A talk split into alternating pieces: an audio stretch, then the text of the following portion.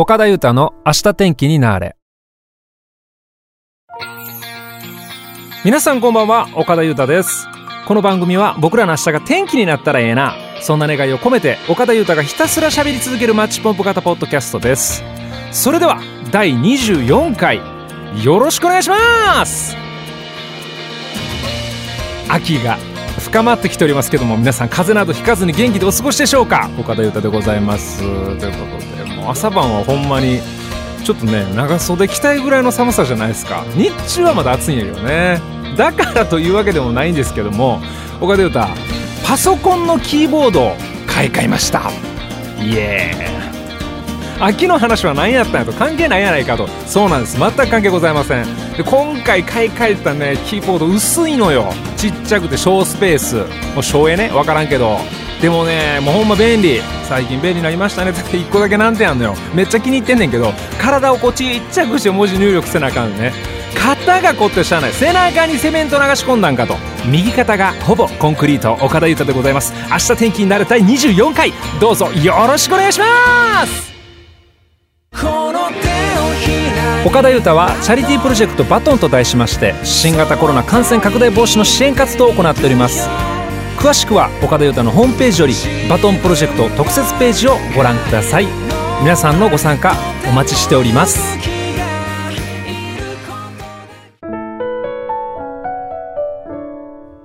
岡田裕太の明日天気になれ。世界が注目した今週のあれ。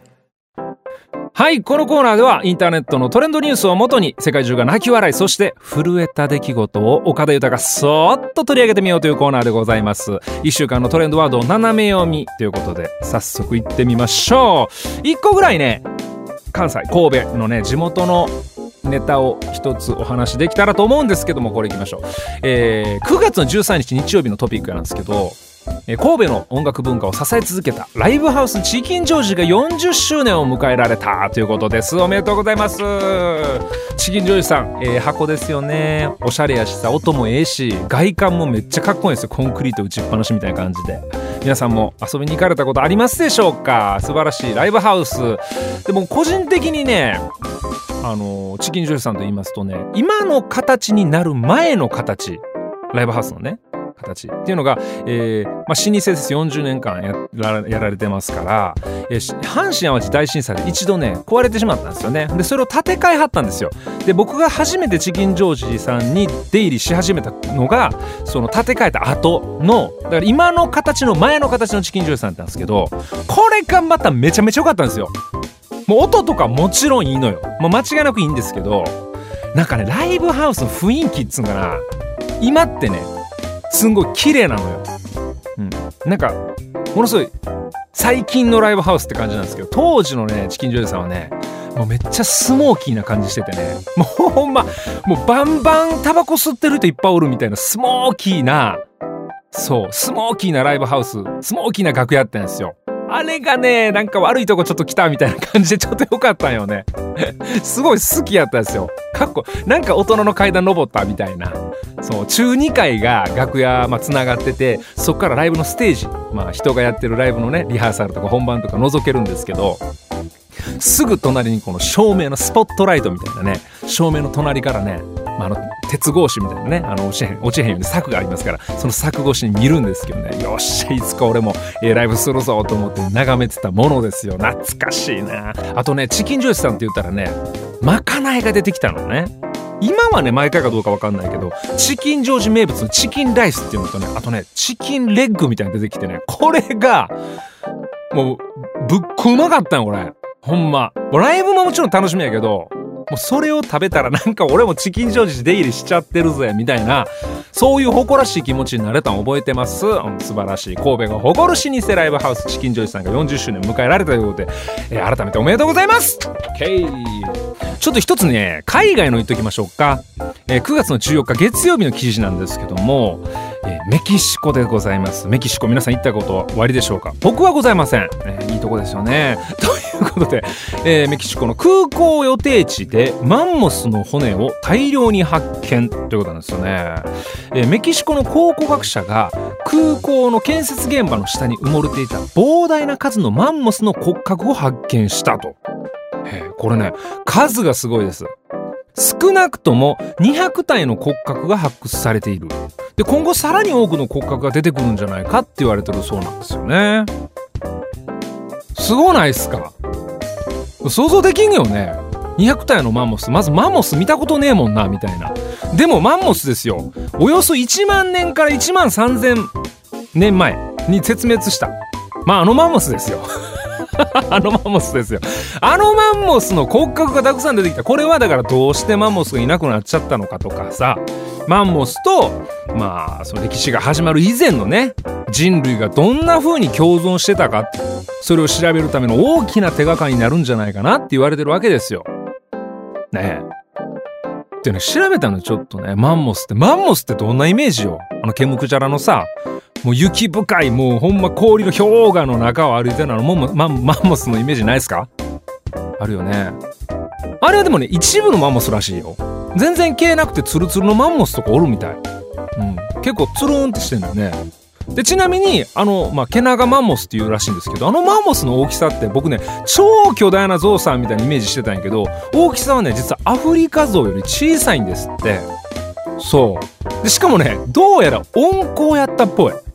牙がものすごい長くて、まあ、見た感じは凶暴なんですけど、温厚やったっぽい。だからこそ、まあ、例えば人間にね、こう人間のこう食料になってたりとかあるいは彼らの骨からこう人間が武器を作ったりとかって、まあ、そういう付き合い方をねしてた、まあ、そういう共存というんですかね同じ時代に、まあ、人類が当時の人類が暮らしてたらしいんですよ。でそれの、まあ、手がかりになるかもしれないっていう話なんですよね。ちょっとねこれは気になったからお話ししました。はいもう一個いきましょうか。え9月10日のこれ記事なんですけどね燃料系転倒後車はどれくらい走れるのかって、まあ、こんな記事があったわけですよ。僕でもこれでねバシッと胸つかまれましてっていうのが僕ねガソリンとまあ、電話、スマホ、スマホのバッテリー。この2つに関してはね、もうスレスレ、もう、もう切れるっていう、スレスレの低空飛行すんのが好きなんですよ。はい。もういつ止まってもおかしない。ね、車も止まるってもうこれガス欠マジなるって。電話も切れるって。大事な電話取られへんようになるって怒られるやんこれ絶対みたいな状況が好きなのよ。ヒリヒリしてんの。まあいいんですけど、電話はいいんですけど、そんな、そんなの好きやから、これね、転倒後どんくらい走れんのかっつって、まあ最近の車やったらさ、残り走行距離とか出てくんねんけど、いやもうむしろそんなんもう見んで、なんか、あの、特殊なリズムで秒数数えたらさ、ここで止まるとかって分かるんかな裏技みたいなこと書いてあるのかなと思ったんですけど、ちょっと違うくて、うん、基本的にはね、ガス欠をしないようにね、走りましょうっていう記事やったんですよ。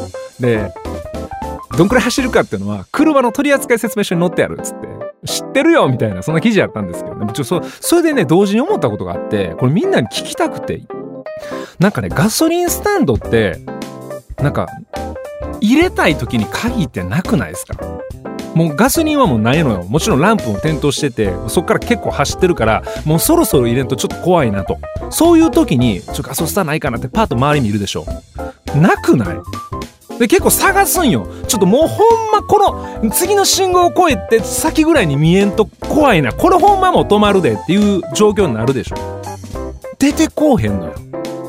ほんでヒヤヒヤしながらほんまがほんま JAF JAF さん呼ばなあかんって状況で行っててもうドキドキしながら走ってたらようやく一軒3日あんのよ。やった助かったってそういう時に限って絶対ガソリン高いんですよ。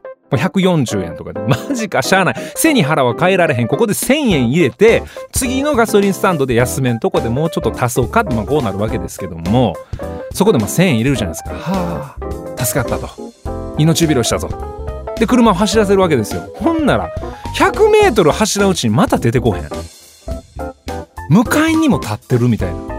もう見渡したらガソリンスタンドだらけやみたいな。好きなだけ入れていくがいいよみたいな。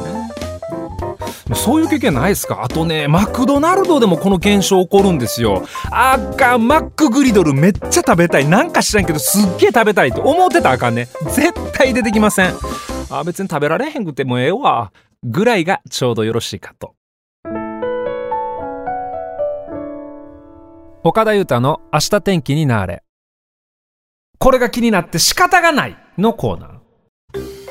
はいこのコーナーでは僕が最近気になって仕方がないもの人ことなどを一方的に喋り続けてみようというコーナーでございます。同じく気になってしまったあなたソウルメイトです。間違いないです。はいということで早速行ってみましょう。先日ねあの 5G って言ってね最新のスマホ事情みたいなお話もしましたけどもあの時同時に考えたのが最近1人1台とか2台とかスマホ持ってるじゃないですか、まあ、携帯電話とかね。めっきり使わなくなったなと。公衆電話。最後に公衆電話使われたんて皆さんいつ頃か覚えてらっしゃいますか？僕はねもう本当にもう5年じゃ効かないんじゃないか。5年10年近く使ってないんじゃないかなっていうぐらいに使った記憶がなかったんですよね。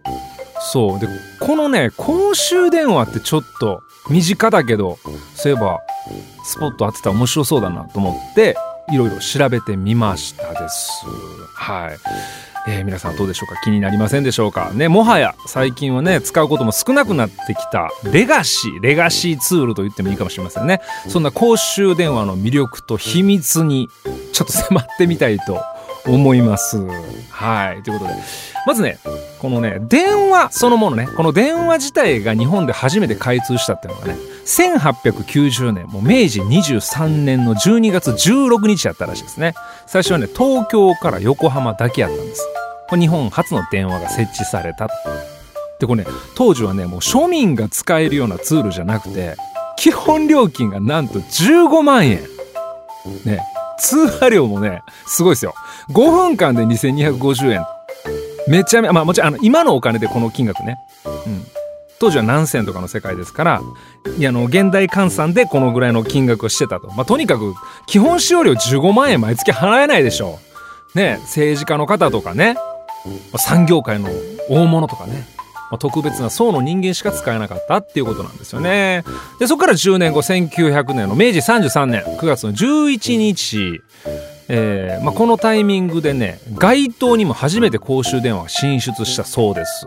はい、だから9月の11日って公衆電話の日ってなってるそうなんですよね。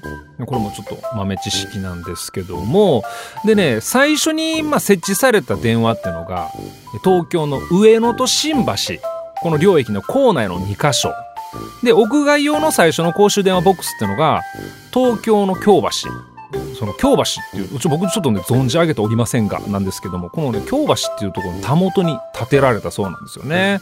でこれが、まあ、電話が庶民の身近な存在になるための契機となったってことなんですよね。1900年ですよ。めちゃくちゃ前やもんね。ほんでね当時の公衆電話って少なくとも僕が知ってる公衆電話と全然その仕組みが違くて例えば僕が A さんって人にお電話したかったらまず交換手っていう人につないでもらうんですよ。で、その交換手の方が A さんに電話をつないでくれるっていうような、なんかそんなね、本当アナログなシステムで、まあ、あの、電気信号をこう、なんですか、分配してたらしいんですよね。でね、当時のね、あの、電話のこう、流れとしましてはね、あのまず受話器僕が取りまして、もしもしって言ったら、その交換手の方が料金を入れてくださいっておっしゃるんですって。はい、ほんなら、あの、チャリーンって5000入れました。はい、ではつなぎます。みたいな感じで A さんと喋らせてくれるみたいな。すごないですか？ほんでね、またこれ5銭、10銭でまあ小銭を入れるわけなんですけども、この5銭、10銭っていうのは自動で判別されてるんじゃなくて、その機械になんかね、ベルがついてるって。5銭を入れたら、まあ、例えばリーンってなるのね。で、10銭を入れたら、レディーンってなるんですよ。で、これで、交換手の方がそれを聞いて判断してた。半分自己申告制やったらしいですよ。めちゃめちゃアナログですよ、これ。ねえ。面白いね。でね1925年大正14年にはこれがダイヤル式になりました。で交換手を必要としない電話になった。でもう本格的にまあ公衆電話がこう広がっていったそうなんですけどもね。でね当初ね公衆電話にはね色がカラーがあったらしいですよこれ。うん、初代の公衆電話の登場から半世紀ぐらい経って1951年昭和26年。で一般の加入電話を店頭に置く公衆電話が始まりまして最初は、まあ、より分かりやすいようにってことで1953年昭和28年頃ですね。赤く塗られた公衆電話。通称赤電話が登場します、はい、そこからね公衆電話が用途ごとにカラフルに展開していくそうです。1968年昭和43年には電話ボックス用の青電話。で1972年昭和47年になると100円硬貨が利用できる黄色電話が登場ね。面白いですねこれ。遠い田舎の両親にかける長距離電話や長時間の電話に役立ったってことなんですよね。10円玉と100円玉両方とも入れれる仕様やったそれまでは100円玉入れれなかったってことなんですよね。うん。で1987年昭和57年になりますとテレホンカードが利用できるカード式公衆電話が登場する。これグリーンボディが目印でこれよう見ますもんね。もう僕が知ってる公衆電話ってもうこれですもん。グリーン。うん。これやったよな。そしてね1990年平成2年になりますと ISDN 回線を使ったデジタル公衆電話機も登場。ノートパソコンが接続できてデータ通信や画像通信などが可能だったしこれこれやったことない。でもねこれ画像見たんですけど確かにあった。ちょっと難しそうな公衆電話ってイメージだったんですよね。それまで緑のそのテレホンカードのやつしか僕知らへんかったから。これデータ通信できたんですよね。いろんな公衆電話があったんですね。まあ、1900年に登場した公衆電話ですけどもねもう約120年の時間の流れがありました。で最盛期はね2000年の70万台ぐらい存在してたらしいんですよ。だけども現在は約16万台これもね2018年度のデータなんでもう5分の1程度にまで減少してきてるってことなんですね。でも数が少なくなってんのにどうして街角で見つけることができるんやろ使わなくなってんのになんでってことですよね。最後にここ触れたいと思います。これはね実は電気通信事業法ってのがありましてもう設置することが義務付けられてるんですって。これ知らなかったですこれ。で建物の多い市街地であれば 500m 四方に1台。それ以外の地域では 1km 四方に1台を必ず設置しなければならないってことなんですよね。知ってましたこれ。だからあるんですよね。あれこんなとこに公衆電話あったっけな？誰も使ってるの見たことないけど昔からあるけどこれなくならないな。これはちゃんと理由があったんですよね。でそれ以外にもね公衆電話って実はすごいあの頼もしい存在なんですよね。そこもちょっと触れたいんですけど一番、まあ、まず第一に災害時の通話機能がパンクしにくいってことなんですよ。スマホとかあの、まあ、インターネットとかっていうのはこういっぺんに通信を始めるとまあ、データがもう膨大になってしまいますから例えば災害時の時にこうお互いに連絡を取り合いたい時に通信規制に入っちゃうんですって。なんだけど公衆電話に関して言うと通信規制の対象外になる。だから災害時でも優先的に取り扱われると。携帯電話とかスマホよりもつながりやすいってことなんですよね。でその他にもね例えば公衆電話ってえ効果とかテレホンカードとかなくても非常事態の時は110番とか119番とか118番とかに通報できるんですよね。これも分かってたけど確かになって思いますね。だから本当になんかこう緊急事態の時に公衆電話を見つけたらとにかく連絡だけはできるっていうね通報ができるっていうのはね安心なことですよね。でさらにね停電時でも使えると公衆電話って電話局から電源供給を受けてるそうなんですよ。商用電源が例えば停電になっちゃっても繋がってるんですよ。ものすごい強力。ね、連絡がつくってことが、まあ、ライフラインですからね、とても重要なことだと思います。そしてね、Wi-Fi 機能がどんどんついていってるってことなんですよ。2015年くらいからフリー Wi-Fi のアクセスポイント化、これがどんどん進んでってるってことなんですよね。進化もしてってる。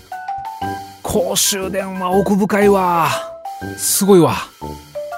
テクノロジーが進化して僕らがスマホしか使わなくなって見向きもしなくなっても雨の日も風の日も街の片隅でひっそりと佇む公衆電話実はここぞという時に僕らの暮らしを守ってくれてる大事な存在やったんですね今度公衆電話見つけたら電話しよう自分宛に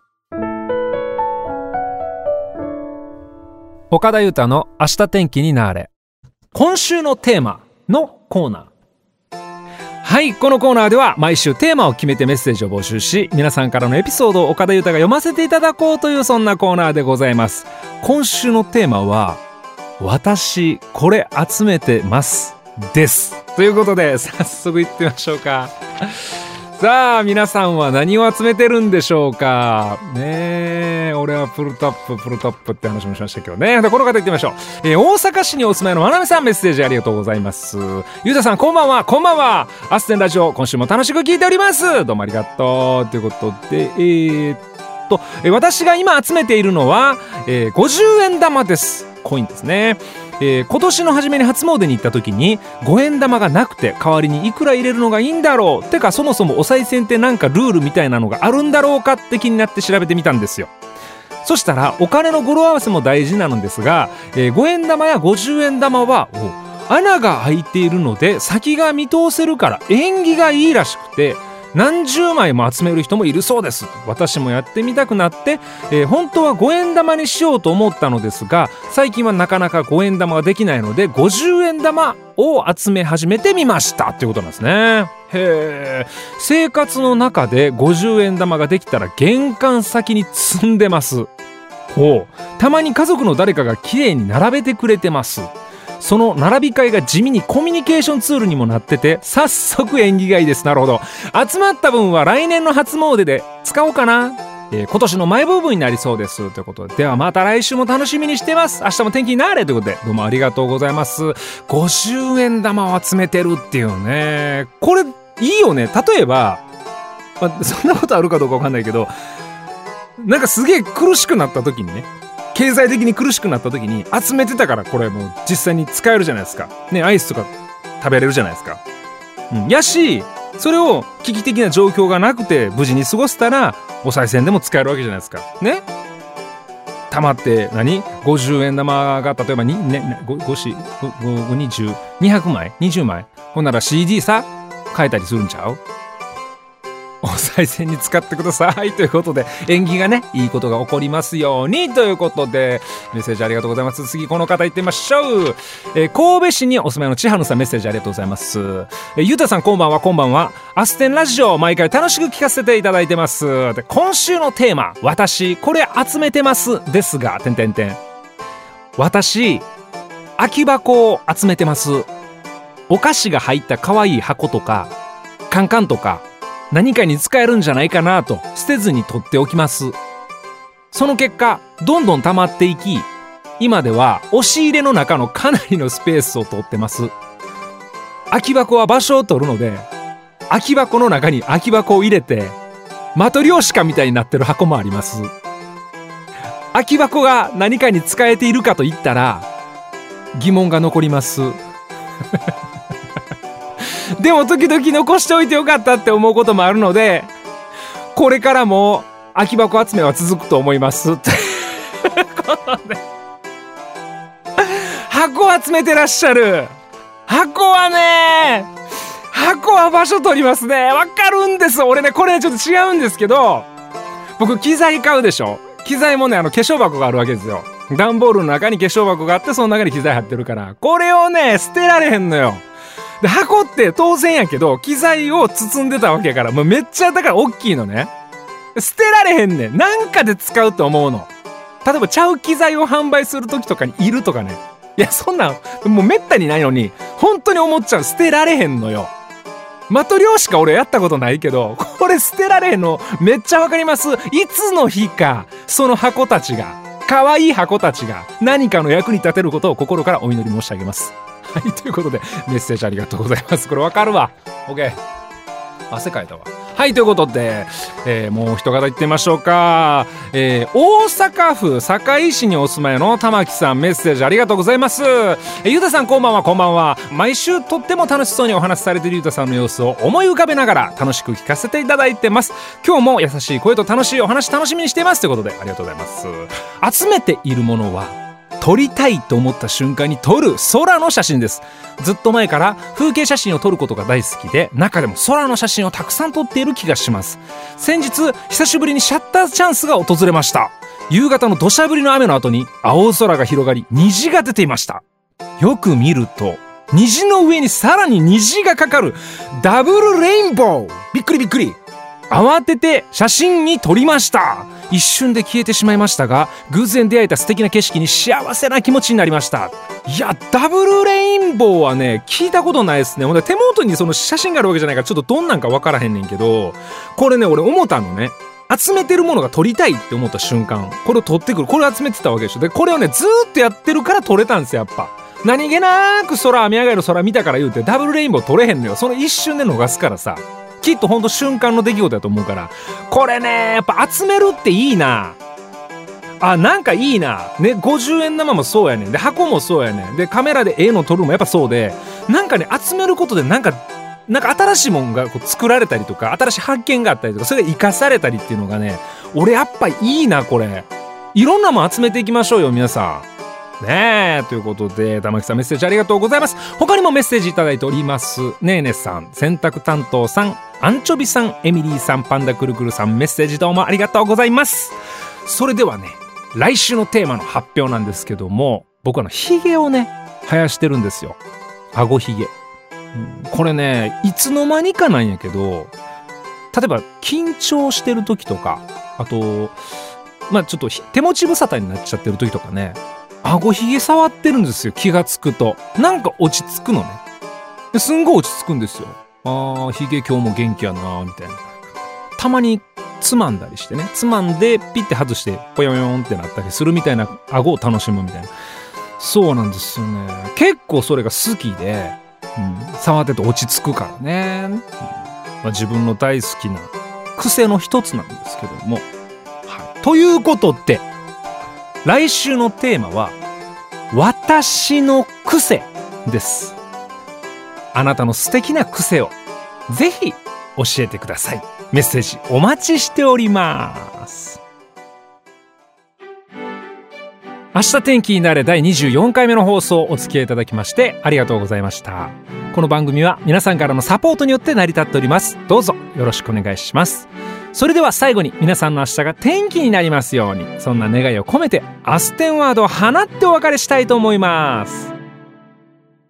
これほんまかどうか分からへんねんけど日本全国に一つの公衆電話に二つの受話器がついてるタイプがあるんやって。これを見に行きたい。以上です。それではまた来週の配信まで。ごきげんよう。明日天気になーれ。岡田裕太でした。